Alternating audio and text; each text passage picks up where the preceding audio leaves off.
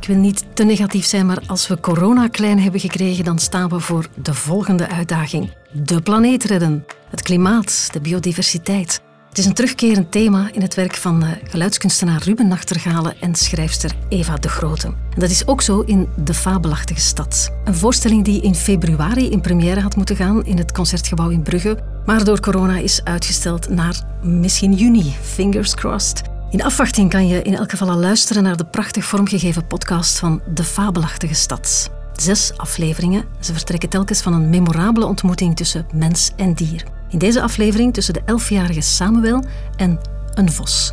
En de dieren hebben in de fabelachtige stad altijd het laatste woord. Luister.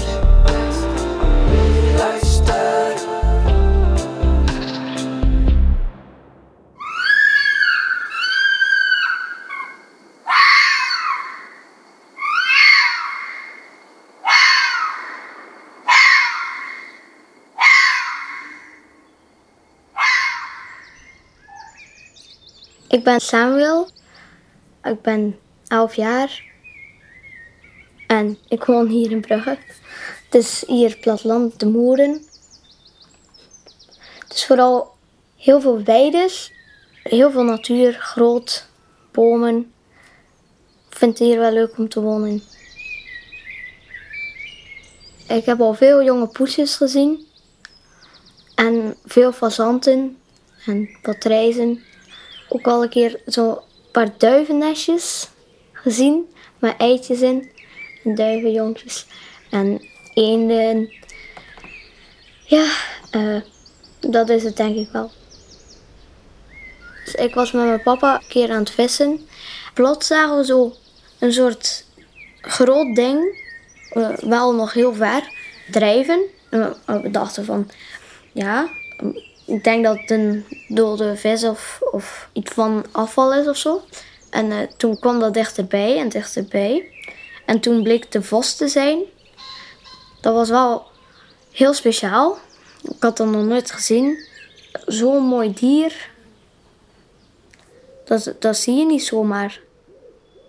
Ik schrok wel toen ik hem zag, zo in het water. En hij was ook aan zijn rechter of linker achterpoot was, zat er hagel in zijn been. Hij was zo helemaal um, ja, bloed. En ik denk dat hij door een jager achterna gezeten werd. Dan is hij denk ik met zijn laatste kracht nog verder gelopen. En dan is hij van die boord gevallen. Die boord is heel hoog, dus hij kon er niet meer uit. Dan heeft hij gezwommen totdat hij dood ging, denk ik. Omdat hij niet meer weg kon. Dat dat zijn einde was. Hij had ogen dicht, dat vond ik raar. Hij zag er wel rustig uit.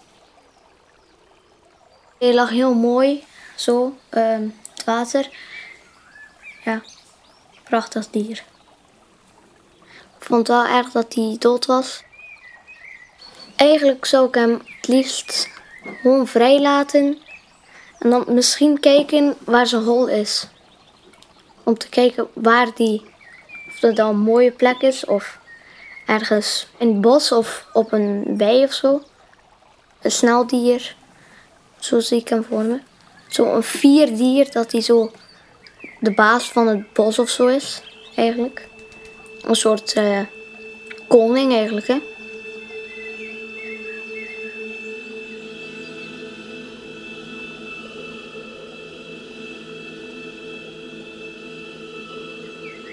Als de meer al zingt, als het duister komt. Bij de takken van de hulst. De werelden openen zich. Tussen daar en hier. Tussen straks en nu. In de nevelen van het vergeten. Bij het water. Geruisloos glijd ik de stroming in. Het kolken neemt mij op in haar wieg. In het klotsen klinken fluisteringen. Mijn haren deinen. Mijn vel komt los.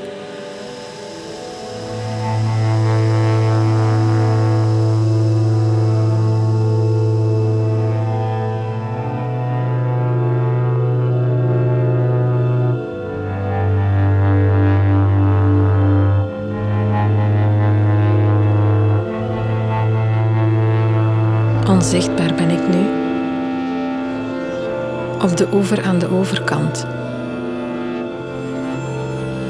Ontaan van vuil, van vacht, van jacht, van zorg. Fris en monter. Licht ben ik. Ik ben licht nu. Ik ben licht.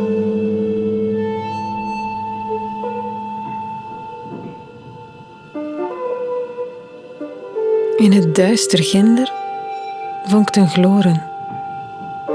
Een nieuwe ochtend daar. De merel zingt er zijn vroegste lied.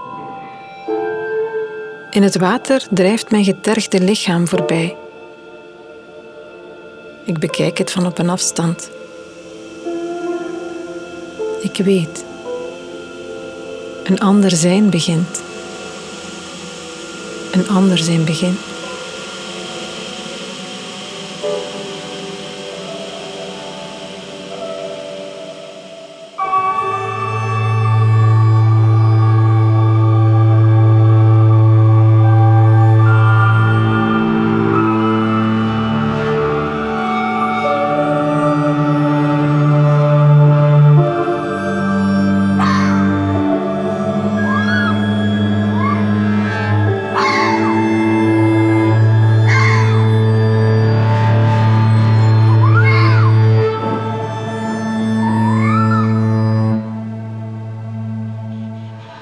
Twee makers kropen in de ziel van een dier op aangeven van zes bruggelingen die ze hebben gesproken voor de voorstelling De Fabelachtige Stad. Verklanking door Ruben Nachtergalen en tekst van schrijfster Eva de Grote.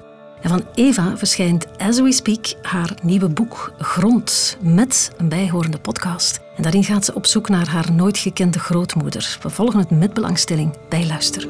Luister.